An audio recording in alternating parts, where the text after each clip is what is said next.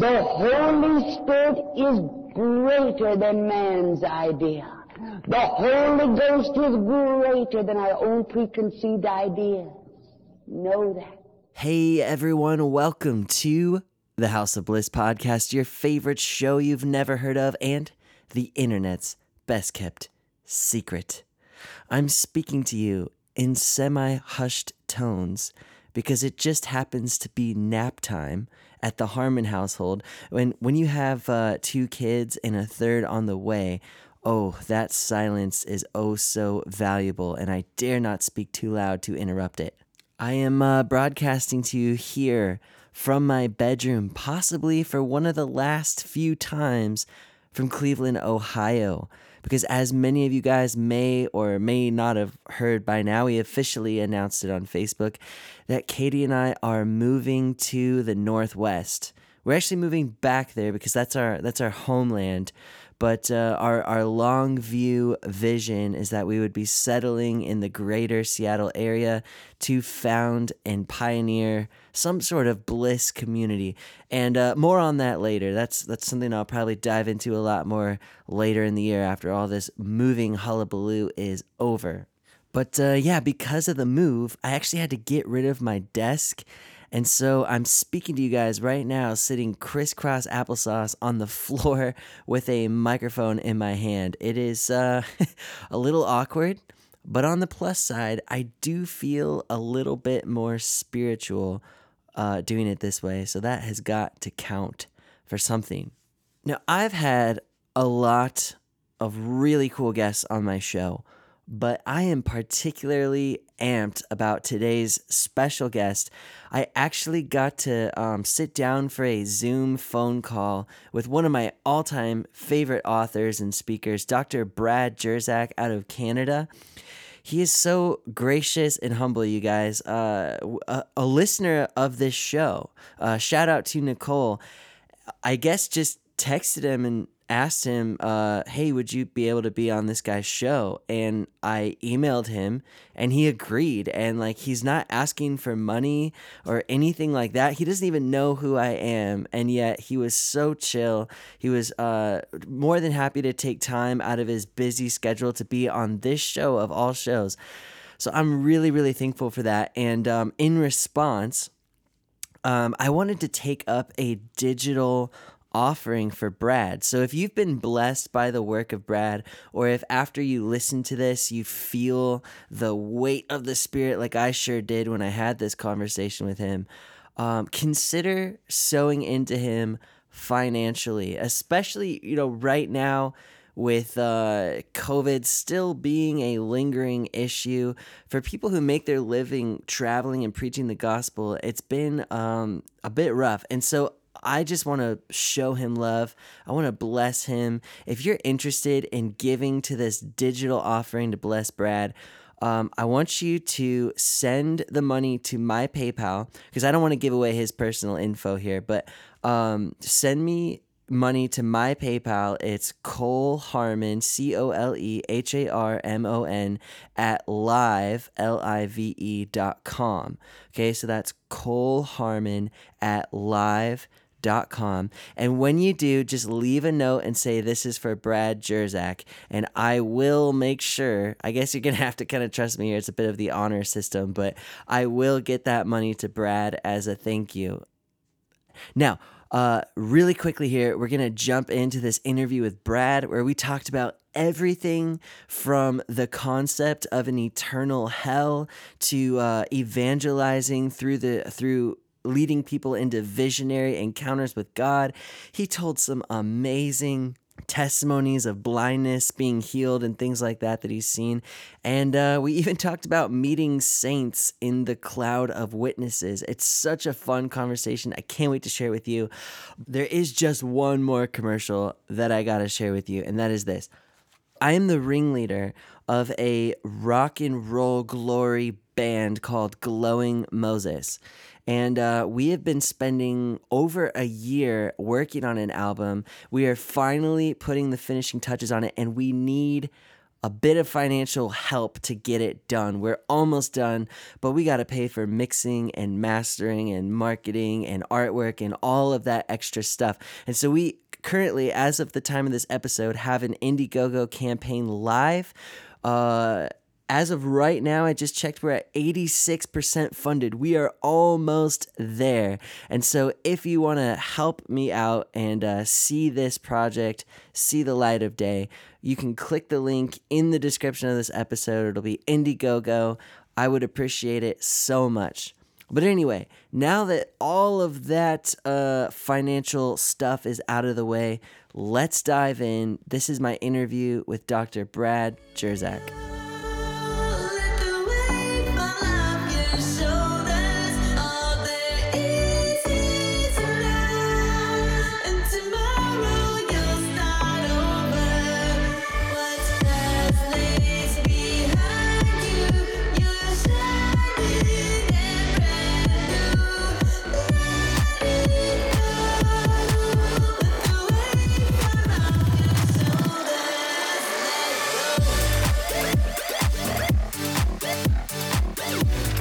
Well, hey, everybody, thank you for joining us on the House of Bliss podcast. I have a tremendous, amazing special guest, Brad Jersak, everybody.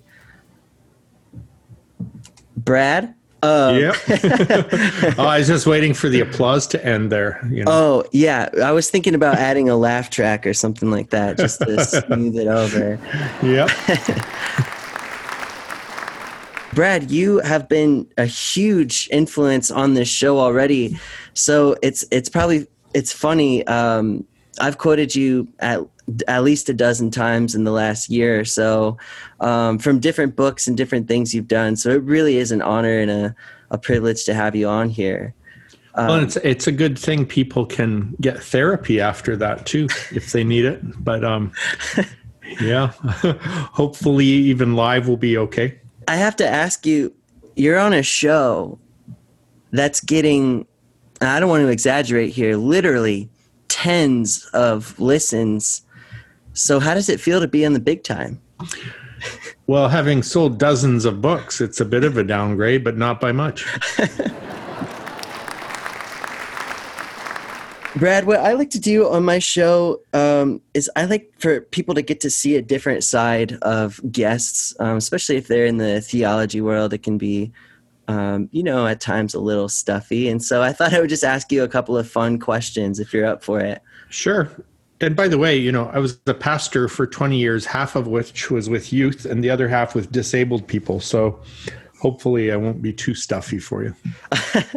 I appreciate these will be fun questions. I can already tell.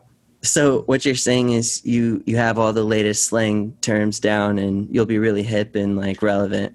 Yeah, I have the latest slang terms that were used in 1990. So, um, well, they're making a, to remember a big comeback, along with bell bottoms for the third time. so, first of all, I wanted to ask you, what kind of music do you like to listen to? Pink Floyd. Nice. Okay, but are you like a Syd Barrett era guy, or are you like a? Um, you know, I like in the Great Divorce. I went with Gilmour, but I love going back to Echoes live at at uh, Pompeii. yeah. 71, I think that was. Oh my goodness. I probably play that every day. So that's amazing. I'm serious about it. Yep. Do you know, uh, have you listened to Meddle at all? Yeah, some. That has like one of the best album openings I've ever heard. Awesome. Yeah. I, I have a range. Um, you know, I, on my playlist, I may be listening to Comfortably Numb and then the very next song could be the White Stripes, and then followed by some monks from Mount Athos chanting. So you'll likely not hear a lot of country though. So oh well. Really? Okay, so I'm I'm with you for the most part. I just got recently introduced to um, like what a lot of people call really good country. So I'm learning to love a lot of the classic greats, but other than that, it's it's not really my scene either. Yeah, I can handle Johnny Cash if he's great. You know what? It, it's usually like when they're not being very country. So so like if Johnny Cash is eh, or or some of those guys put a bit of rock into it and dial down the twang. But yeah, I mostly I'm eclectic.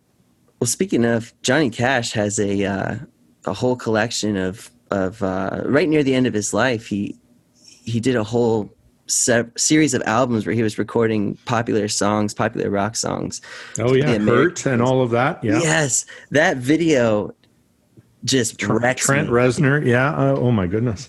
We showed that video at our church on a giant screen. Re- and, oh, uh, the Hurt video. Yeah, yeah, with oh, like man. the music blaring, and we're talking about a drama theater stage where the screen covered the whole stage, and, and um, so partly people were crying because of the volume, and and the rest because of the message. It was intense. Well, as someone who's been in the church world my entire life, I can say that someone, no matter where it's at, will always be unhappy with the volume. So you just got to listen to your heart. That's right. are you a movie guy at all? Yeah, love movies. What's what are some of your top films? Well, you know, I'm a bit stuck in 1982, so my favorite movies are like Blade Runner and The Blues Brothers. Um, I also loved The Fifth Element. And then there's this crazy Russian one, again about a monk, uh, called The Island that you can only watch on YouTube. But uh, yeah, I, a good range. I, and and even you know on the comedy side, I I probably watched The Party and Three Amigos way too many times. but yeah, I love movies. Stories are incredible. They change us. Um, I, I've had theological debates that lasted 10 years and then I lost in 90 minutes by watching a good movie. So it's so true, man. I've, I've had so many times where I feel like I'm, I'm hearing God more clue, more clearly through a well-told narrative in a movie, in a movie theater than I am, uh, sometimes even in church or something like that. I, uh, I love Blade Runner is awesome. I love the work of Vangelis as a composer. Yeah. Amazing. Um, and also Blues Brothers is in my top 10. So I cool. gotta, I gotta give it to you for your movie taste there.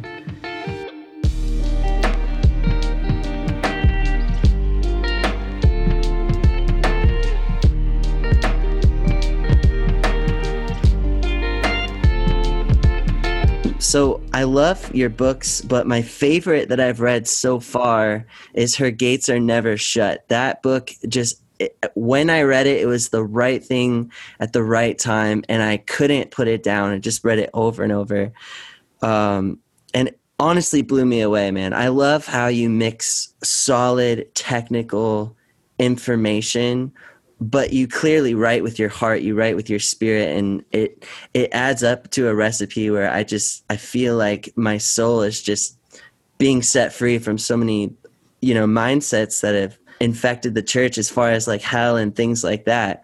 But what i was really struck by was when you talked about how you had an encounter with jesus where you were praying and it was like a visionary conversation um, and I was wondering if you could tell me a little bit more about some of that. Is, is that a regular thing for you? Have you had um, encounters like that frequently with God? Yeah, it's normal. And I think it's supposed to be normal for Christians. And so sometimes what happens is we think about uh, visionary experiences in really grandiose ways, mm-hmm. where it's like, um, I didn't expect it, and suddenly it's in front of me, and I didn't cause it to come or to go. In fact, I barely participated, I just watched, you know? Well, I get that sometimes. But I believe that um, the visions described in the Bible uh, are, are meant to be more like normal visual conversations with with Christ as part of our prayer lives. So, for example, you know, uh, when I pray, I the Bible tells me, uh, you know, over a thousand times to behold, and that means open the eyes of your heart on purpose. It's even a command. Behold, I stand at the door and knock. Behold, a throne and someone sitting on it. It's a command. So um, and it's a command that someone like the Apostle John, for example, took very seriously in Revelation. So, uh, for example, Revelation 3:20 Behold I stand at the door and knock if anyone hears my voice opens the door I'll come in sup with him and he with me. Well, instead of John saying, Hey, that's a good evangelism verse, or instead of thinking that behold meant, Hey, pay attention, he actually literally responds to every phrase in the verse. So it's behold, I stand, behold, so I looked. This is 4 verse one now. Mm. Behold, so I looked. I stand at the door and knock. I saw a door, and there was someone, st- and it's standing open. Um, if anyone hears my voice, so I heard a voice, and it sounded like the sound of many trumpets. If anyone hears my voice, um, I will come in. And then Jesus surprises him. For one, he says to John, Hey, you come up here. And then instantly I was in the spirit, and boom, behold, a throne, someone sitting on it. And so he's, John is now telling us to enter his vision on purpose. So probably since about 1990, I, in prayer, I regularly obey that command. And so I come before the throne of grace. I behold the one who's on the throne. We have conversation. And then we discovered that you could apply this also uh, to stuff like um, to inner healing, for example. So, or, or evangelism. So, quite often I, I will say, Look, at I want to do a thought experiment with you. I call it that. They mm-hmm. out if I call it praying. But I'll, I'll just say, you know, um, if you could meet God anywhere at all for one on one, where would you meet him? Oh, I'd meet him on a beach. Okay, where is he? And boom, they're in a vision of Jesus on a beach. And I say, What's he saying? And they start listening. And so within a minute or two, we establish a visual and, and audio within their hearts because that's the place where we're meant to meet him. So, um, sometimes people think that's you know this goes this is an ancient practice it goes back to david in psalm 23 this is what he's doing Meditating for him means in prayer, he goes to the green pastures by the quiet waters, through the valley of the shadow of death, comes to the table, all of that. Um, well, I know now that that's not just a game, because right. when we've done this with people, um, we've seen numerous physical healings. You know, so two people I know of uh, in this doing this exercise were legally blind and as they mm. behold the eyes with the eyes of their heart, the beholding Jesus' face, and the eyes of their body start healing. And eventually they were, well, one was instantly 2020, and one was, as she kept practicing, was 2020. Um, we've seen people healed this way of, well, I've seen kneecaps grow this way. We didn't ask for it. That was the weird thing. We're just talking to Jesus as they're looking at him. I don't think even hardly once we asked him to do something, and it just we probably, you know, it's not all the time, but probably 20 spontaneous healings. So I'm like, oh, I get it. This isn't a package that I can guarantee, but it's more than a game we're playing. This isn't just a mental exercise. We're having a real visit with a living connection with a living person.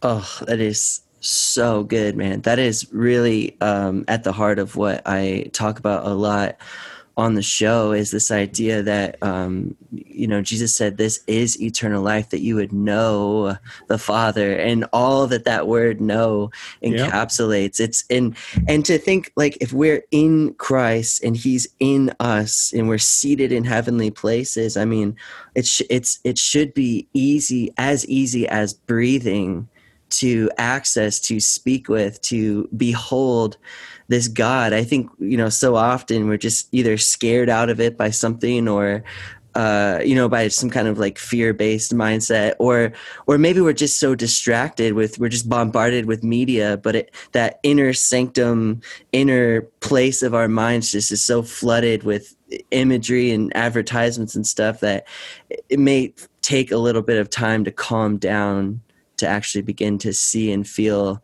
in this way but man it's so good. He he is real just like you said. Yeah and you still i mean you have to test and weigh everything because people get wacky but you get That's wacky true. without it too. So like test and yeah. weigh everything. You're not going to be safer with just your bible and without the holy spirit. But also you know whatever you think the holy spirit's saying you you pass it through the scriptures and the furnace of the beatitudes is a remarkable discerning tool um, that uh, so I memorize the the beatitudes and I pray them every day. And what that does is it purifies what you're hearing. Mm. Because grandiose prophetic words won't get past blessed are the poor in spirit, blessed are those who mourn, and blessed are those who weak, meek are who are meek and humble, you know. And um, Um, but yeah, that I I love that stuff, and I I practice it daily. That is amazing what you just said. Um, can can you maybe talk about that just a little more? The idea of passing through the furnace of the Beatitudes, because for me, and we we've talked about this a little bit over email, but um, I come from the uh, charismatic stream, which is uh, rich in prophetic experiences and things like that. But as of late, uh, especially around um, these last few election cycles here in the states, it's been um, really disturbing to see how many people are jumping on the nationalism bandwagon and how many of them are experiencing prophetic things that sort of can, you know, uh, I don't know what you call it. They they're having these experiences that lead them in that direction. But what Yeah. you're saying is so. Yeah, could you talk about that a little more? Well, first of all, those experiences aren't prophetic. I mean, it's just it's BS, is what it is. The testimony of Jesus is the spirit of prophecy, not the testimony of nationalism, militarism, or your party politics. The moment we start prophesying about those topics, we're prophesying from the flesh or worse. It's always the testimony of Jesus. All right. And so it's not Jesus is testifying about who you should vote for. No. the testimony is turn to Jesus and follow him and live the Jesus way as prescribed in the Sermon on the Mount. Pick up your cross and follow him and lay down your life for the other. So here uh, we work a lot with addicts. And here's what we found out with addicts the number one cause of relapse into addiction is resentment. But the number two cause is grandiosity. Um, people can Google that word. What is grandiosity, right? And it, it's being it's it's puffing oneself up or puffing the other up, just just whatever. And so, um, I would say if grandiosity is the number two cause of addiction relapse, it may be the number one cause of prophetic lies, uh, false prophecy, and so, and it can be very, it can be flesh to flesh kind of um, prophetic ministry. So people come to me and they're all um, amped up. They would think it's the anointing. It's probably more like adrenaline, and and from that place they'll come to me and say. Uh, uh, Brad, I, I just see the Lord. He, I, I- have a word for you. It's um, ask of me, and I will give you the nations of your inher- as your inheritance. You'll be a leader of nations. It's like, dude, there's 10 houses on my cul-de-sac and half the people aren't even sure if I'm a Christian. What do you mean I'll lead nations? Plural? So am I going to be prime minister and president? Or, or am I going to be like the pope? Or what are you talking about here? You know, and, and, and I, I'm not even sure if I'm going to renew my passport. You know, like it, and, and so what are they doing? Um, they're flattering, they're trying to flatter my flesh using a scripture that's specifically about Jesus. It's Psalm 2, a prophecy of Jesus. And so, um, so I, you know, I, I appreciate that they want to encourage me, but it actually doesn't. So now here's what I do. I go, well, let's just test that. Blessed are those who are poor in spirit. That means who say no to the demands of the ego. Blessed are those who mourn. Um, mourn about what? Well, mourn for their own sins, mourn for the the, the ways we're not Christ-like, mourn for those who are victims of injustice, mourn for children in cages on the border, mourn. You know, uh, how let's see. Blessed are the meek. Um, meekness is power under control for the purpose of goodness. All right, show me the goodness. Let's test it. Where's the goodness happening? Um, I'll do that. I'll go. I'll go be part of what God is blessing that way. Blessed are those who hunger and thirst for righteousness slash justice. Same word in the Greek and in Hebrew and in Chinese and Czech and Thai. I, it's only separated in English. Um, blessed are those who are merciful. Blessed are those. Oh, are the pure in heart uh, they will see God. Blessed are the peacemakers; they will be called sons and daughters of God. Um, there's one for you. so we got prof- prophetic people um, who I, I can use some names because they're very, very public about it. Um, Rick Joyner prophesying that there will be a civil war and that God will be on the side of the militia. And by the way, we need to go kill the Muslims. Well, he doesn't get to be called a child of God then He, he is he is a child of God. He just can't claim that because the peacemakers are called children of God. And my friend Safi Kaskas, who's a Jesus following Muslim, his entire life is given to peacemaking. Okay. So, so, so I have a prophetic word for him. Um, you'll be called a child of God, brother. You know, like, so I'm a bit grumpy about this stuff because people are dying and killing for it and sacrificing their children because you can't send your kids off to war unless you you know in good conscience unless you sanctify it as an act of god. Well who's doing that? I don't know. False prophets who don't test their words through the beatitudes.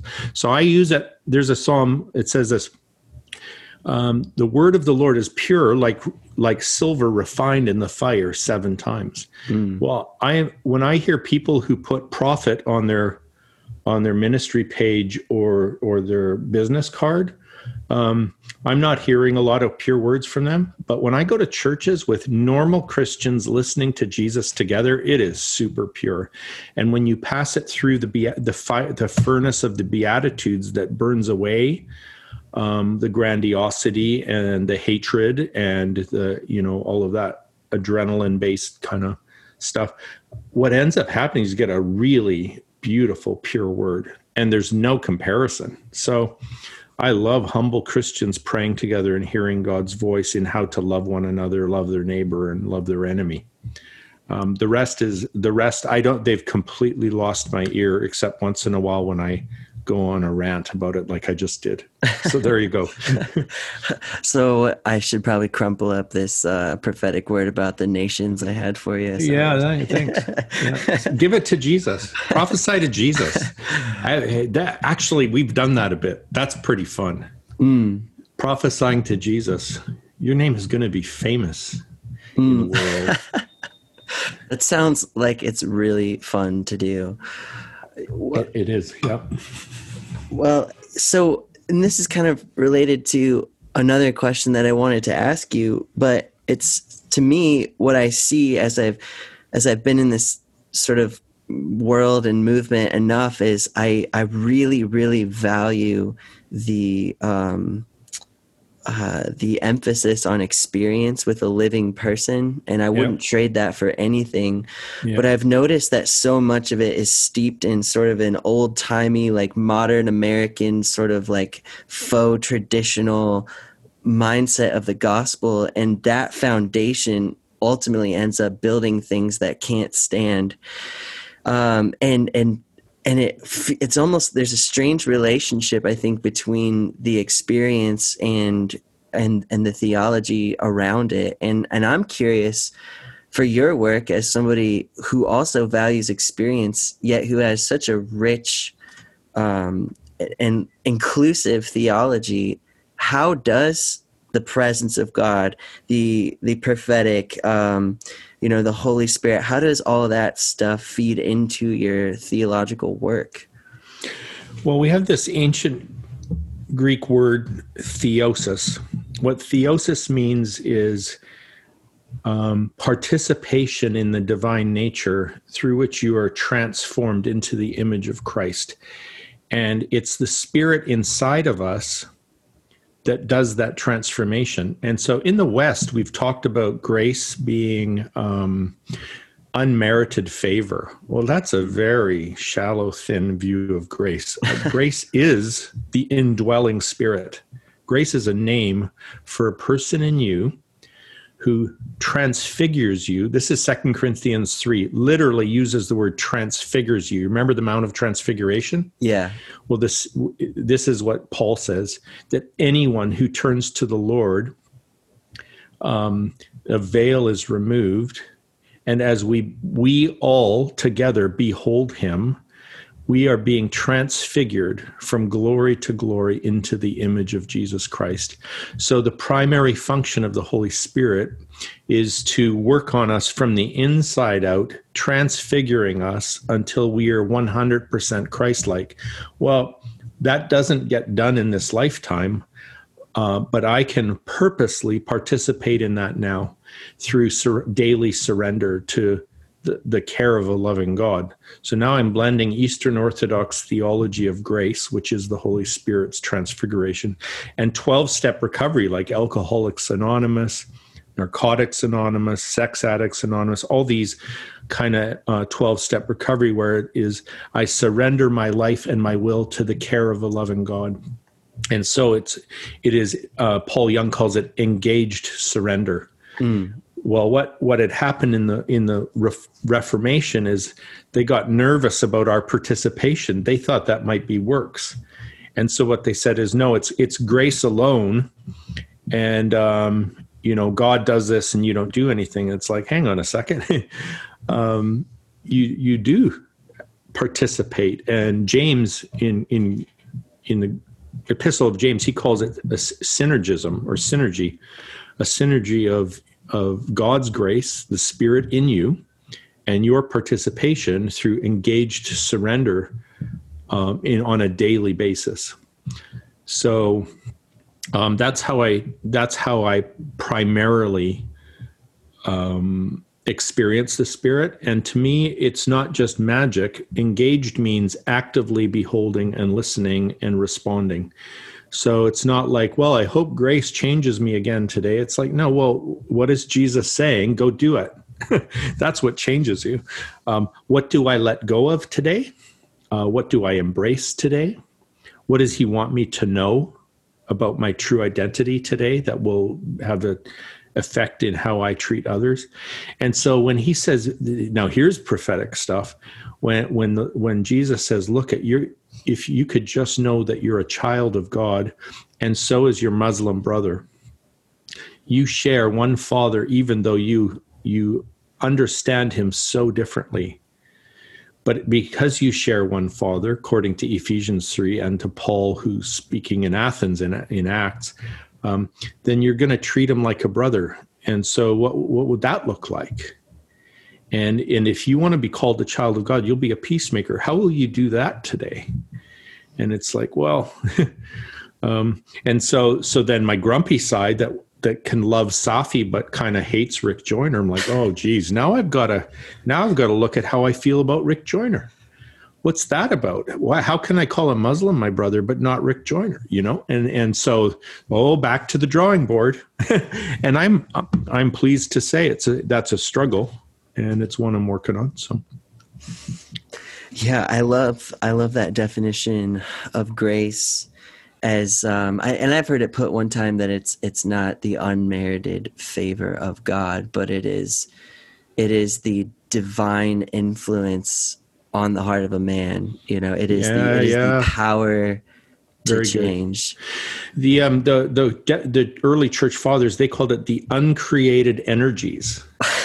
and I'm like, well, wait a minute. It. If it's uncreated, it's God. And they're like, exactly, it's God. And, and it, but by energies, they mean it's it's. How did you put it? That was so good. It's the influence. This uh, the divine influence of God divine on the heart influence. of man. Yeah, yeah, yeah. That's it. That's the uncreated energies. That's grace. And um, or or as uh, Gordon Fee, the great Pentecostal the- theologian, said, um, uh, God's. How did he say it? God's empowering spirit, right? Yeah. So empowering to what? Well, to follow Jesus.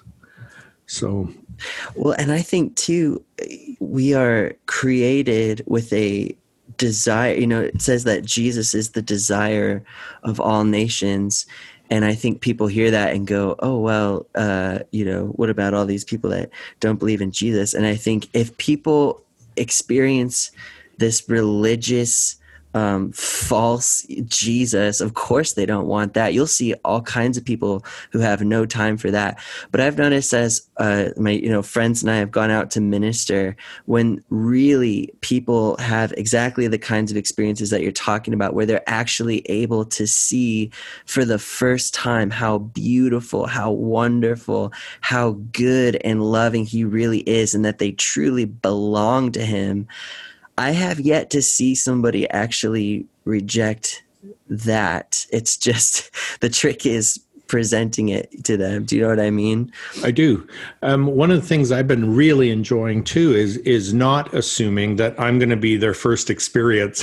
yeah. right. So I, Yeah. one of the things I'll do is I'll, I'll say, "Hey, can you know?" They're like, "Well, I'm not a Christian." It's like, okay, but I'm sure you're spiritual, and they're like, "Oh, yes, I do yoga."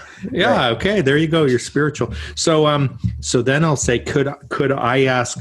Could I ask God to show you a time um, in your past Wow. when you've already met him when you've already encountered this light because Hmm. first john says anyone who loves knows god Wow. and, he, and the next ver- the next sentence is not if or but it, it it's like what it says is and if and if you don't love you don't know god so he's completely scattered the categories of christian non-christian Yeah. and so, one fun example of that is, you know, I, I talked to this um, woman. This is a little while ago. We ended up becoming friends, and, and I just I did this exercise with her. I'm like, so you seem spiritual, and she she she's like, I I just I don't like Christians, and I hate church, and I'm I don't know about God. I'm like, well, look. Can I ask him to show you a time when you met him? She goes. She, she's quiet for like literally less than 30 seconds, no exaggeration. She opens her eyes and she goes, He showed me three. Number one, I was an epileptic. I got dragged to a Pentecostal church. They prayed in tongues over me and terrified me, and I left and never went back. I'm like, Why was that an encounter? and she said, Oh, I got healed of epilepsy. um, encounter two, um, uh, she's about 19 and and the the uh, the epilepsy comes back and she's like oh no and so she goes on these meds uh, for epilepsy and then she finds out her and her boyfriend are pre- have, she's got pregnant. And then they find out that the meds she's been on can can cause your baby to be disabled from the womb. And so he's like you've got to you've got to get an abortion. She's so she's like okay. So they schedule an abortion and then she has a dream and in the dream this is what she said. This is a non-christian never been in a church. She said i saw th- three three persons come to me and they all had turbans and but when they spoke they spoke with one voice. Three in one huh? Wow. Yeah. and they said you must not do this. And then she woke up and she knew they were talking about the abortion. So she canceled it wow. and then she had the baby. Turned out the baby was totally healthy. Here the medical system was pressuring her to have an abortion about what might happen. And her well and her and her boyfriend bought in. Third time r- shortly after that a still small voice speaks to her. She called it a, like a whisper inside. And the whisper said um, you're done with the meds. And so so um so she went off her epilepsy meds. Now i don't ever recommend that. I i hate it when people say god told me to go off my meds. It's usually a disaster because it wasn't god. But i wasn't there to tell her not to at the time. Um so she went off her meds. Okay at the time she was 19 she's now 40 and she's ha- never had another seizure. So after that i said look at i you know she, she she you know god and she's yeah she said yeah but you're you're not one of these jesus only guys are you? And i said well let me put it this way. I think you can hear god and have met him because of jesus. You didn't need to know him to benefit from what he's done for you. Um, and and you could meet him too. And so i showed her how to I, I taught her how to meet jesus in her heart. And I, she says, "Oh, he's giving me a healing rock, and it's beside a waterfall." I'm like, "Well, what's it for?" And she said, "When I'm sick, I'm supposed to go there and sit on it, and um, and, and he'll and, and he'll heal me." And like, you should do that. And she said, "I already did." I'm like, "You did?" And she said, "Yeah, he he healed my ulcer." I'm like, "What?" um, and then well i could go on but like she's one example where where so instead of me saying hey if you will listen to me and i introduce you to jesus this will be wonderful which Right. it is right Yeah. but but but i got leverage by by acknowledging that the light could shine on her prior to even to her understanding jesus and in fact her negative experiences of Christians made it important for her to encounter God anonymously at first so he could Right. build trust and then find out later oh yeah that was jesus. Okay well then maybe he's okay.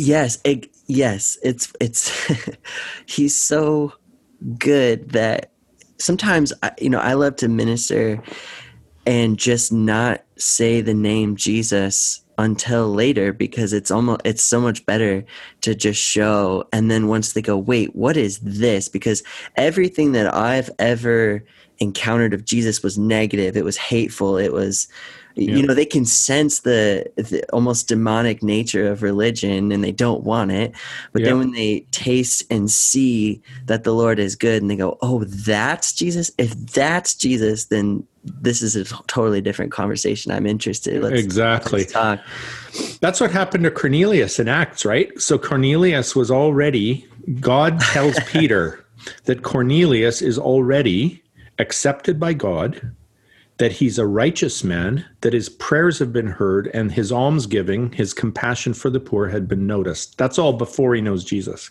yeah Then he has these, so he's, he validates, God validates his his faith practices and then he gives them these spiritual experiences before he's a christian angelic visitations words of knowledge including addresses and then and then and but it's not like god just says well good enough. He says okay now now i want him to know about jesus because and so he meets peter and and in meeting peter and hearing the gospel the spirit falls on him who he'd already met. But now the spirit what happens is the indwelling spirit now reveals to cornelius that he's not that he doesn't have to be a god-fearer anymore. He can be a god this is this is not some abstracted god out there that he serves. Now he knows he's a child with an indwelling god who he can call abba. So so there is a this big advantage to hearing the gospel but it but it's sort of like that's when that's when he was born again yeah. but he'd been in the womb the whole time growing. Mm-hmm. it's not like you know so that's and i think a good way to put it i think god god impregnates us at the cross and now we're all we're waiting to be born and then the the waters of baptism are like the breaking of water the waters of a woman who's giving birth Oh, that's so good. I don't know if you're familiar at all with the work of uh, Francois du Toit. Um, yeah i know him South Africa. Okay, I love um, right in the beginning of his uh, mirror translation. He talks about the story of the the eagle. Do you, have you heard that one before? Um, well, I'll recount it for the people listening, but This is it's embarrassing because I know Francois personally, and I have the message, but I I mean not the message. I knew Eugene too, but um, but the Oh, sure. the, the Mirror Bible, but I I'm I don't remember what you're talking about. So yeah, recount it. Please. Oh, sure.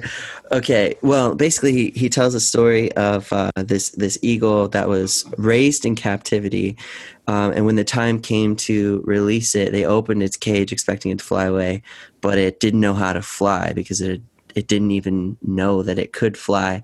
And they tried everything. They tried pushing it and waving at it, doing everything they could to get this bird to fly, but it wouldn't do it. And suddenly in the sky, one of the same exact types of birds flew by, and as soon as the bird saw the eagle flying, it suddenly uh, lifted off and, and took off. And so That's good. there was Yeah. something. The idea is that it's all written in there. It's just that it it's waiting for them to be able to behold Jesus for all of that stuff to be able to come alive as it's meant to be. You know, it's that fellowship that that being able to behold him to be to become like him. And um, I love that you're saying that because I think I think those moments come all throughout our lives. Um, something I've been thinking about too a little bit with having kids. You know, I have two small kids, and um, it seems like that message is kind of everywhere these days. Every Disney movie and uh, it seems like every cartoon and stuff is telling this like, "Do you know who you are?" is the central question of all of these movies. And Yeah. I think I think that there's measures of um, freedom in that, but it's it's really you you don't know fully who you are until you look at him and as you said are transfigured Yeah. Yeah, there it, it's uh his gaze, there's nothing like it, you know. I, I, when I do this with people like let well with anybody, but with with um let's say for someone who's never met Christ before. Um and and then I say like I want you to look in his eyes and tell me tell me what what is it what are his eyes saying to you? And they're like um and, and they may just they often just start weeping. He knows and he cares. I'm right there with them i can yeah yeah. He knows and he cares. And i'm like well that's jesus. How do you like him so far? I love him. You love him? Well he loves you too. How would you like it if he were your best friend forever? Hmm and they're like uh yes. I'm like okay. Well he is. So um and it, it's funny you still have you still have folks that um you know it, it it's almost like it doesn't they don't pursue it. And that's okay. You know it's not that's on them i guess. So. Well i like the quote from cs lewis where he says you know the problem is not that our desires for pleasure are too great but that they're they're too weak. Yeah you know that's right we'll, settle for our mud pies you know.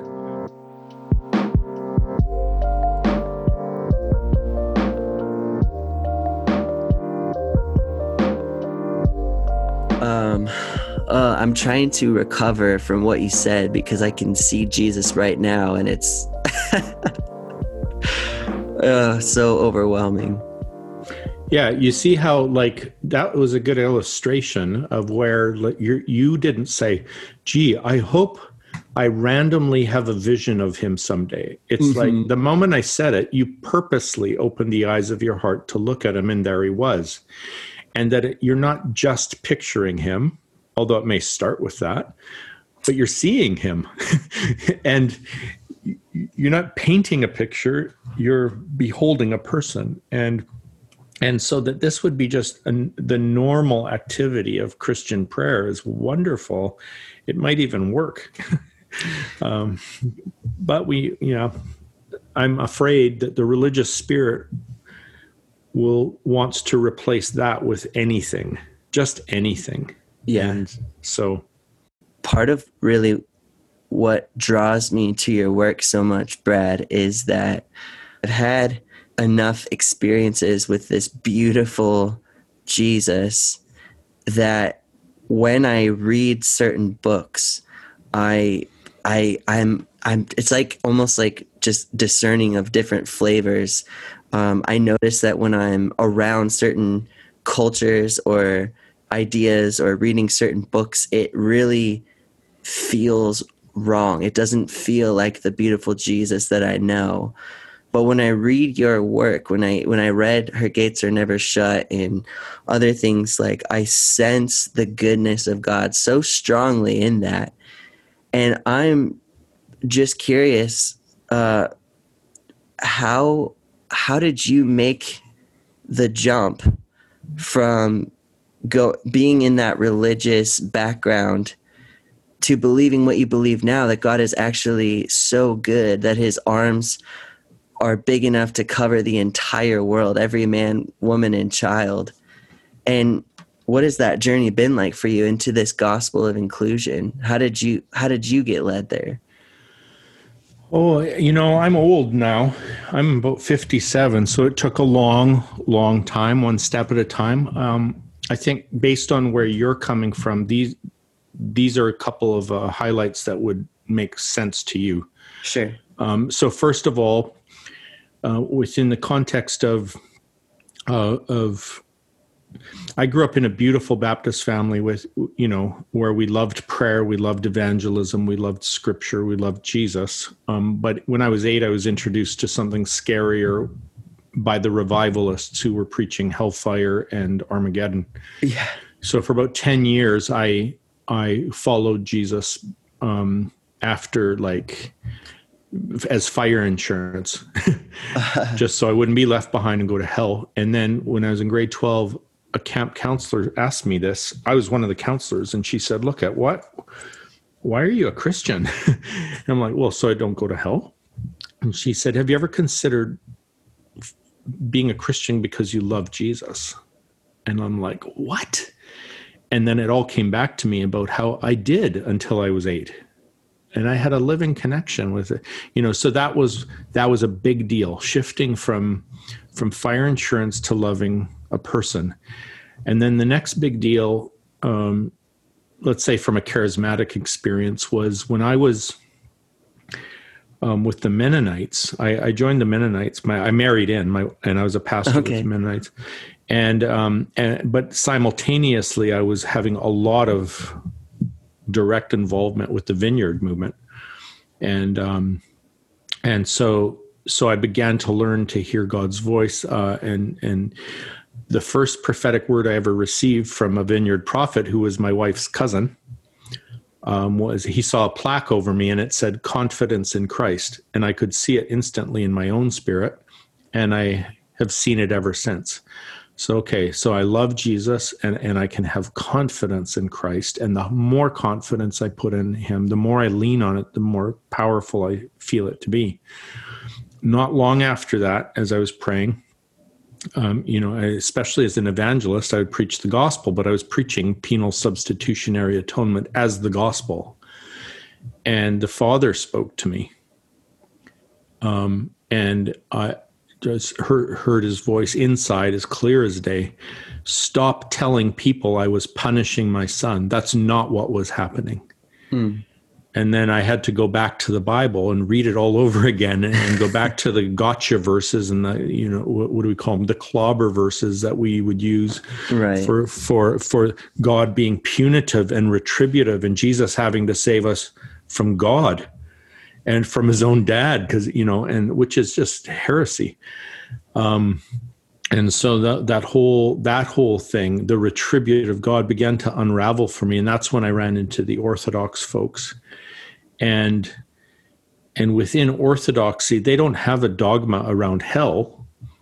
And so there this goes back to the early church fathers where there is a stream within orthodoxy that that just don't believe in eternal conscious torment that that they regard that as a heresy um, oh. and and and that you so that you can be very conservative orthodox and completely believe that God is love only that he did not punish his son and he's not going to send anyone to hell forever that the only fire we experience is the fire of love that purges us of everything in us that is not love.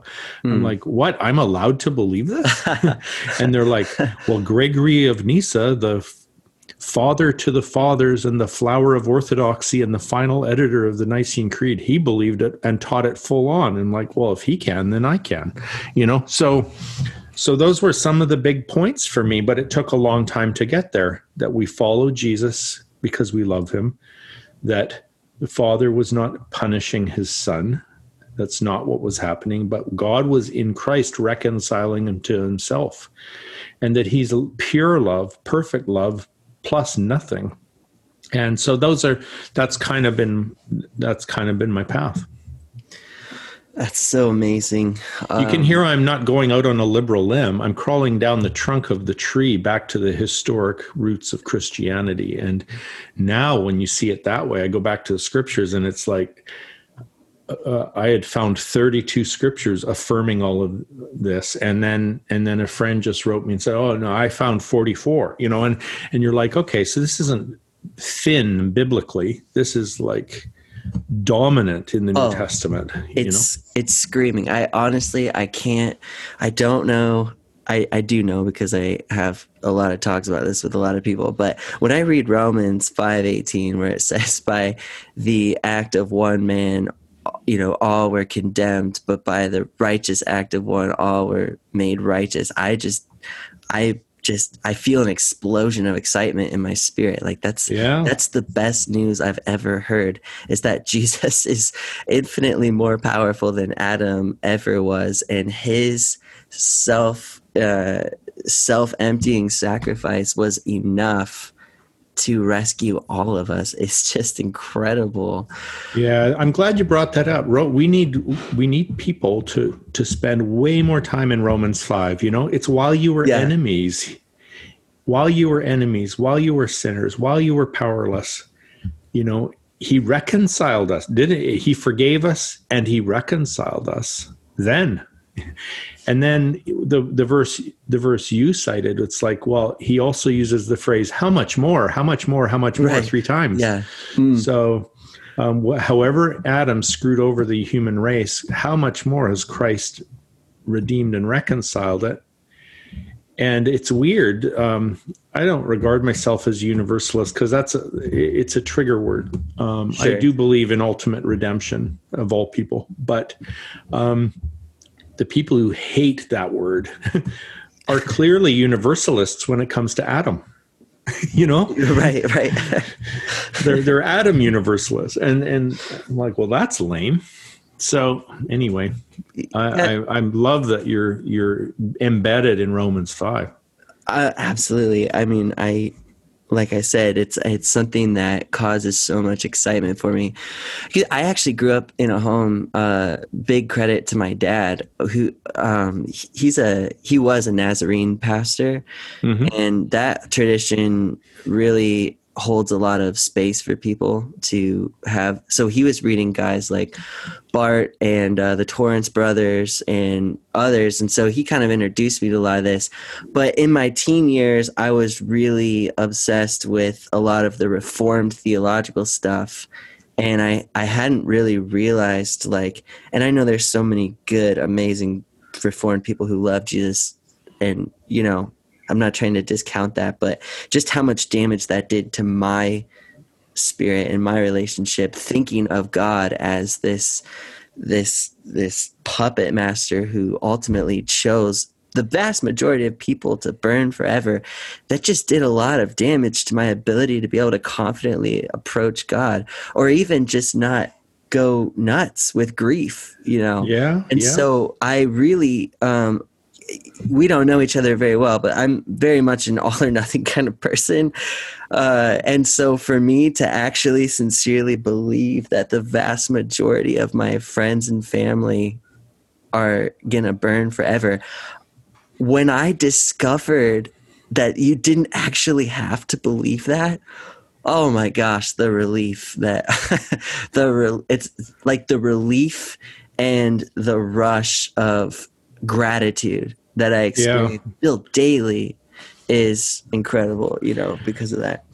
I totally resonate. You know, a lot of people can believe in hell if they keep it at a cartoonish level, right? Sure. Yeah. But you yeah. know that they don't really believe in it because they take holidays and they watch TV in the evening. If you really believed in it, well, that would be blasphemous to do. You know, you should never you should never take a day off. You need to be out there with your neighbors every single day. Well, my, my dad's a bit like that, but at least he doesn't threaten them with it. You know? sure. Yeah. He's motivated. He's motivated to evangelize by I suppose by help, but but he doesn't go to them and say and I, but I just I think if it's not cartoonish, it should drive you crazy you know? Right. and it was driving me crazy too. And I, am I'm, I'm totally with you. I, during my ma years i was a full-on five-point calvinist. And and thankfully I, I think to its great credit they helped me bottom out. It was so bad. And it's like if i take this seriously god is worse than the devil. And so but with that Nazarene background, you know, you got to be careful. That's a gateway drug to orthodoxy, by the way, because oh sure, because Wesley was Wesley was reading the Eastern Fathers, and he was one of those guys who said, you know, that people could turn to the light and respond to the light and be saved prior even to hearing the gospel.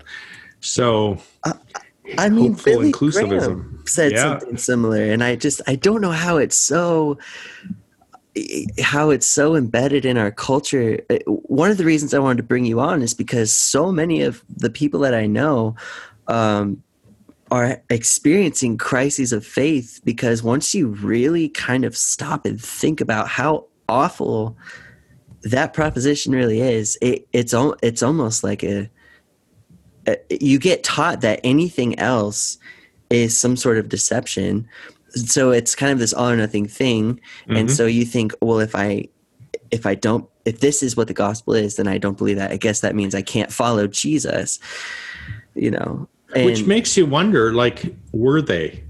Like, well, sure, in, yeah, in the yeah. sense that, like, had they not met him? And I'm finding even a lot of charismatics don't seem to have met Jesus. Like they talk about it, or they'll, let's say they'll have, they'll pray and they'll have a, a vision of like, well, I, you know, I see a marshmallow bouncing on a, uh, uh, on a, on a, a trampoline, and I think that means probably we should be happy or something. But, but I mean to know Jesus the way you were talking about. Yeah, the eternal life of knowing Him is is an intimate friend um, that ends up clearing up a lot of this stuff. But if you haven't known him that way, then it's easier just to walk away. But maybe when they walk away, they'll run into him. So who knows? I agree. I so that's one of the biggest things that, and I, I was going to ask you a little bit about what kinds of problems has this um, this theological path caused for you? Because you mentioned that you came from a Baptist background, and you also mentioned that um, maybe some of your family still believes this way. And so I'm curious a little bit about uh, some of the arguments and clashes that you might have experienced and how you handle that. But before I get to that, I just wanted to kind of point out that, um, you know, one of the biggest uh, criticisms that people have of hearing about ultimate reconciliation is to go, well, then what's the point of evangelism? Like, you know, if I don't, if, if, if everyone's just gonna, if everything's just gonna be fine and everyone's gonna go to heaven, then why evangelize? And it's like, it's like, have you met him? Like, have you ever experienced those blazing eyes of love? If you had, that wouldn't even be a question. It's it's impossible not to talk about him. It's impossible not to give everything when you see him. Amen. Yeah. it's yeah. not about the it, some people I feel like just get so used to having the stick that they don't even know what love is like without the stick, you know. Right. I wouldn't be a Christian without the stick. Well, that's great. Then, then you've not met him. You've Yeah. just are. Then you probably aren't a Christian, because because eternal life is knowing Him. So I mean that's a harsh thing to say, but it, but I I think it can be said as a wake up call, and s like rhetorically.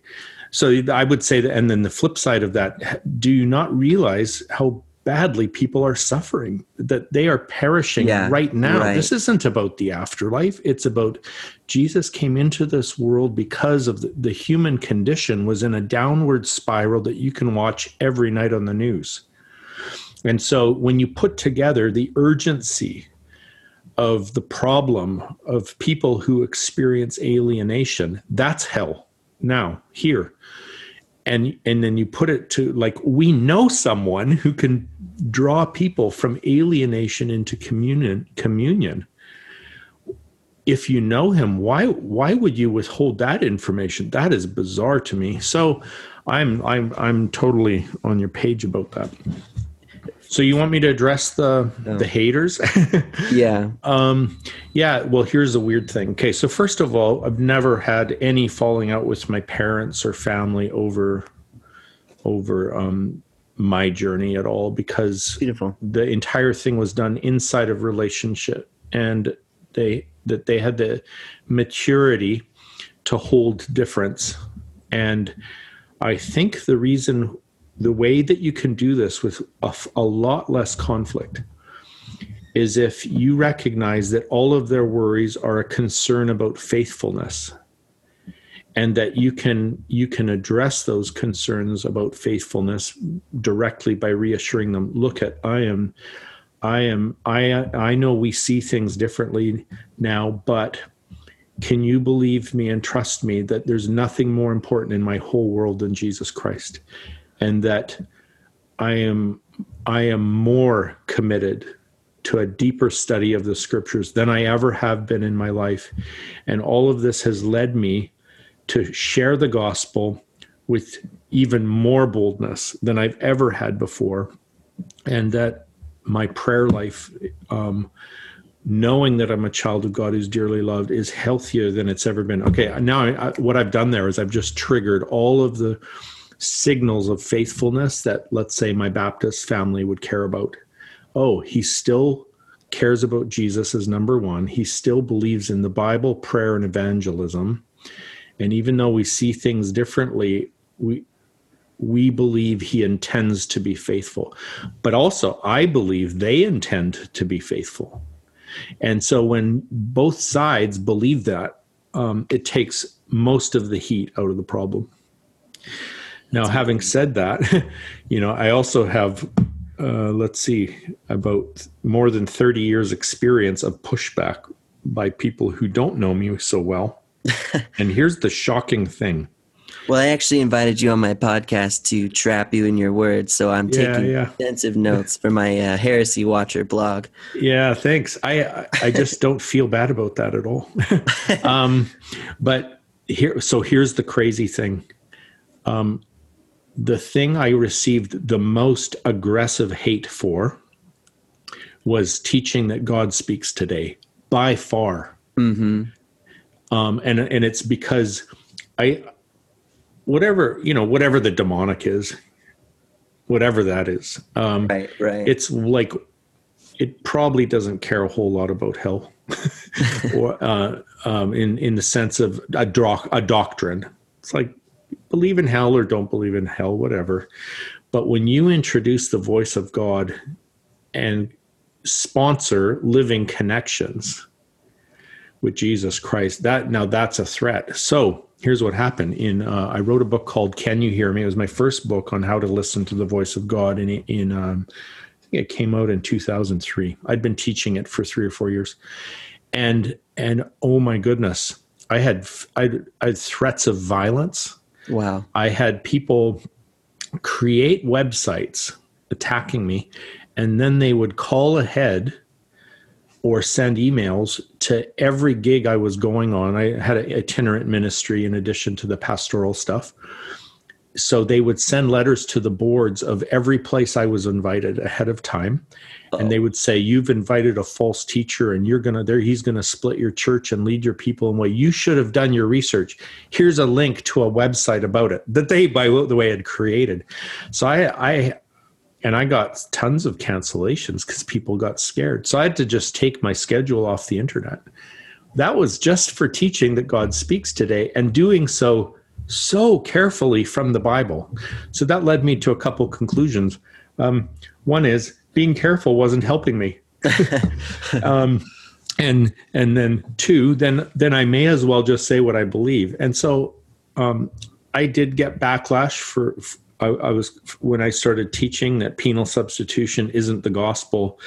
Um, I was called an enemy of the cross when that's my whole focus.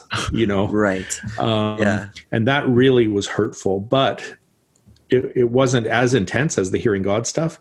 And then when I got to the hell stuff, it's like the, the people, the heresy hunters already had me labeled. And, and, and so I guess there was just a market for people who needed an alternative to eternal conscious torment.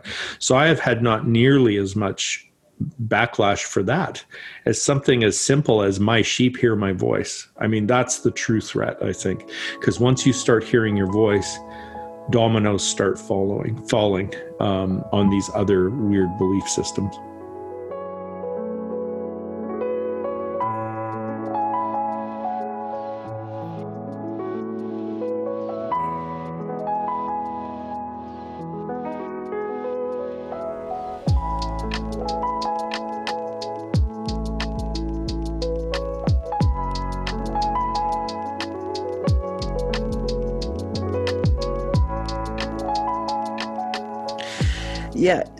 That and that's that's another interesting thing. Like, um, that's brought a lot of uh, I don't know criticism into my world as well. Just believing that God is a living person that can be spoken to and understood, and even does miracles and things like that. Um, but if you look at like someone like I don't know John MacArthur or something like that, who's really convinced that anybody who believes such is uh, doomed to hell. Like, how do you how do you address? Because I know you really Well, it was, his, it was his disciples. His disciples were the most aggressive ones with me. yeah, Yeah. yeah, I, I don't address it anymore. I, you know, here's how I do it. Work it psychologically. Um, because I could just be responding to haters all day long, and that's Sure, a waste sure. of time. Yeah. And I could be doing rebuttals. Well, I, I you know I do I do rebut some of these things, but probably uh, um, so, so the, I start this way. Um, I feel less of a burden to debate them for two reasons. One is because the people in this world who I most respect and want to be like um, love me, and they say I'm on the right track. Mm-hmm. So I'm like, if Eugene Peterson loves me, who the heck are you? You know, like, Right. or or Brian Zahnd, or or um, you know, some of these really these really beautiful people, and I'm like, I I want to be like that, and Yeah. so I'm going to keep doing and teaching the things that lead me down that path because I can see that that if I could be like them, that would be good for me. Paul Young, you know, the the Shack guy. It's like he has haters, but he also sold 25 million copies. He's the most effective um, Trinitarian in the world, and I'm like, he loves me dearly, and and um, he, in fact, he loves me enough to tell me when he thinks I'm off base, and I'll listen to him, and I will repent, and so so so it's you know if you have my particular temperament is like if you have a half a dozen people that you look up to who love you and hold you to account then 10,000 haters is just uh, buzzing mosquito kind of Sure. annoyance Yeah.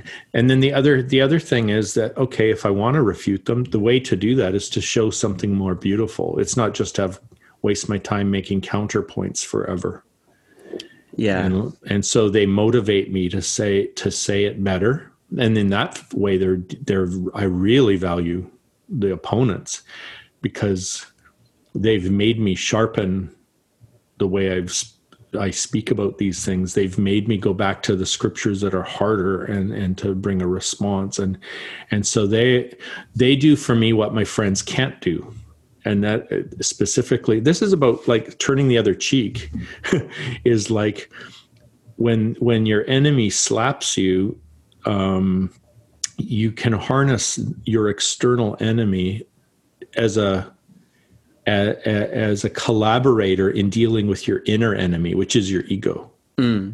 So when they humble me that's good um, when even when they expose my grumpy days, I'm like, geez, I'm still a grumpy guy. Well, Paul Young's never going to be able to show me that, but MacArthur's Yahoo's can. So thank you. Um, I and I pray for them, some of them by name, and I pray, um, Lord, give show them the same mercy you've shown me, and I can pray that sincerely. Yeah, yeah, definitely. I'm reminded a little bit of uh, the, the Graham Cooke has a story about how these guys were aggressively going to every single one of his meetings and heckling him. And I know uh, this he- story. Yeah, I- yeah. He, he started buying him donuts and stuff. Yeah, that really helped me. That story really helped me. yeah, that's so good. because the angels are cheering he's the angels are getting him to cheer on these people because they're sculpting him. So that so so opposition is part of our theosis. It's part of how we're transfigured by grace. And that's why we ble- we truly bless our enemies even though it doesn't feel good. But wait a minute what doesn't feel good? My ego being disciplined? So Right, okay. right, right. um, i want to say bring it on but i'm not that mature yet Well, Brad, it sounds like you have a very, very, very, very long way to go to theosis, but I'm glad that you're making improvements. So, 300 years should do it okay, 300, nice.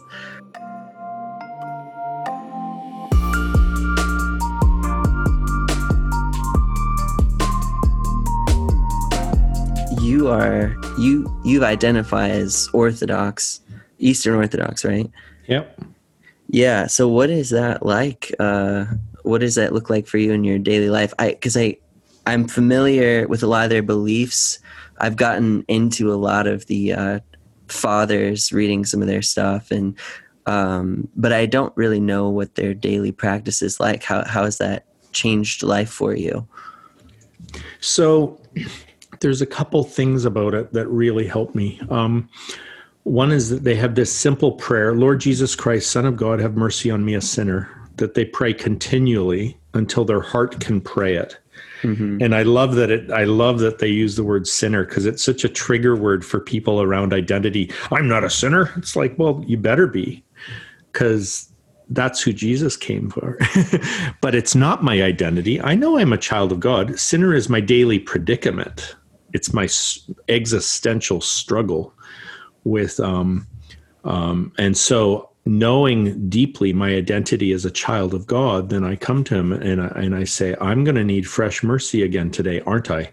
He's like, absolutely. And it is fresh mercy every single day. So, how that so one of my practices is to pray that and and when you pray for mercy you're not saying mercy isn't withholding punishment mercy is all the ways that God's goodness shows up in your life as an infinite waterfall so every time I pray Lord have mercy I'm getting under the waterfall of his goodness mm-hmm. and then if I pray for you I can say Lord have have mercy on Cole and and in my mind I grab you and I pull you under the waterfall. And I just let it douse you with, and in every single way, it can be health, healing, safe travels, success in your work, um, uh, wow. purity of heart, growth yeah. in your character. And all I have to do to pray for you that way is say, Lord, have mercy. And then I'm not dictating the outcome. So it's, it's quite, it's transformed my prayer life in that way. And we also pray the scriptures a lot. So we pray the Psalms and when we pray the Psalms, what happens is some of those Psalms are like pretty angry. And what it does is it accesses your anger, even especially if you're in denial of it because you're trying to be such a nice Christian. and suddenly you're like, wait a minute, I'm praying, I'm praying curses on people. That's not right. It's like, well, then why did the Holy Spirit put it in the Bible? To expose malice in my heart so he could surface it and get it out. Mm-hmm. And so he, it's not that he answers my prayers to curse my enemies by cursing my enemies. He answers my prayer to curse my enemies by delivering me from the impulse to curse my enemies. Wow. So it's about an honest confession. And then so confession comes in too. So confession in the Orthodox Church is this. Um, my confessor would say, Brad, what's troubling you? He's not saying, what sins have you committed? Mm-hmm. That's not an issue. Although I'll bring them up, but he knows the issue is that I'm troubled, that there's that anxiety in me that comes from my conscience accusing me. And so in confession, I tell him what's troubling me, and then he addresses my conscience with the gospel. And, and I'll say, okay, it's troubling me that I am really um, being mean to my wife and and and he would say, well, of course, everyone goes through that. Um, but the important thing to remember is that that you shouldn't go run and hide like Adam and Eve behind a fig leaf of denial. You you come here and you, you tell me and you tell the Lord so that you can hear him say, Oh, I've already dealt with that and forgiven it at the cross. Hmm. And now um, now, if you do need to go apologize to your wife, go for it. um, so, so it's it's about your conscience being washed by the gospel wherever it's troubled. And so, so let's see, what do we got there? So I pray the Jesus prayer, Lord Jesus Christ, Son of God, have mercy on me. I pray the Psalms. I've got, um, I have a combination then of some Orthodox memorized prayers that are just so rich and full and victorious. Yeah. And then I've still got my listening kind of beholding, gazing prayer that I picked up when I was younger. Um, but so this is my advice to you and to others who are interested. I I had been studying the the father's theology for ten years, and then I ran into this amazing priest, Father Michael, and he said, "Yeah, the fathers are good, and theology is good, but you won't get this the texture of orthodoxy until you until you start praying their prayers. So if people go online, you can see some of their prayers um, called uh, the Octoechos, and the Octoechos octo is eight, and so so it's like the Octoechos are a um, um, it's a it's a rotation rotation of tones that that you might chant okay. these prayers in. And so chanting the prayers also reminds you that they're poetic. So it it loosens up our literalism a little bit. Yeah. But um Um, uh, and and so this is going to be really unusual for your listeners. Um, but I want to chant Oh, Uh, please do. This is great. like a few lines. O heavens be glad, sound trumpets, O foundations of the earth. Sing in gladness, mountains. Behold, Emmanuel has nailed our sins to the cross, granting life. He has slain death. He has resurrected Adam as the lover of mankind. So even on those, so you just start praying that like that way every day through the Octoechos for a year, and you, and and it, there is a radical universalism in it. He has slain death. He has resurrected Adam, and he's a lover of mankind. That's so like that's good. Talk about the finished work of Christ. Then yeah. that he destroyed. So over and over, the Octoechos talk about how he's destroyed death, how he enters Hades, how he how he lifts up Adam and Eve, which represents humanity, with himself.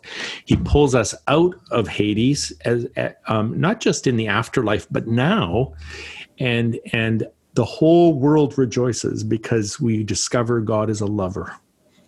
Well, so you'll find that here and there in the in the fathers but you find it every single day in the octoechos. And and i think the priest was tricking me into believing in ultimate redemption because he knew if i prayed these things every day for a year there's there's just no way you can believe that god is punitive or um, that he would send that that that he would fail to rescue even one person Yeah, that's amazing. I I've actually um I think b- maybe Brian Johnson or somebody like that said that uh people will sing things that they would never agree to if they saw it written on a page.